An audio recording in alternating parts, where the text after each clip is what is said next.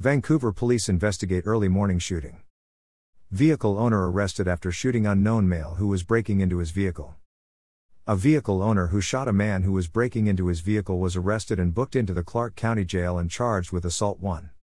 On Tuesday, June 21, at about 1:52 a.m., Vancouver police responded to the report of a shooting at 203 Southeast 148th Avenue.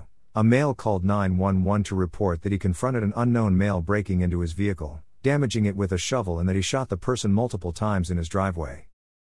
The male who was shot was transported to an area hospital and is currently in critical condition. An RV parked in the driveway of a neighboring residence was struck by one round. No injuries were reported as a result.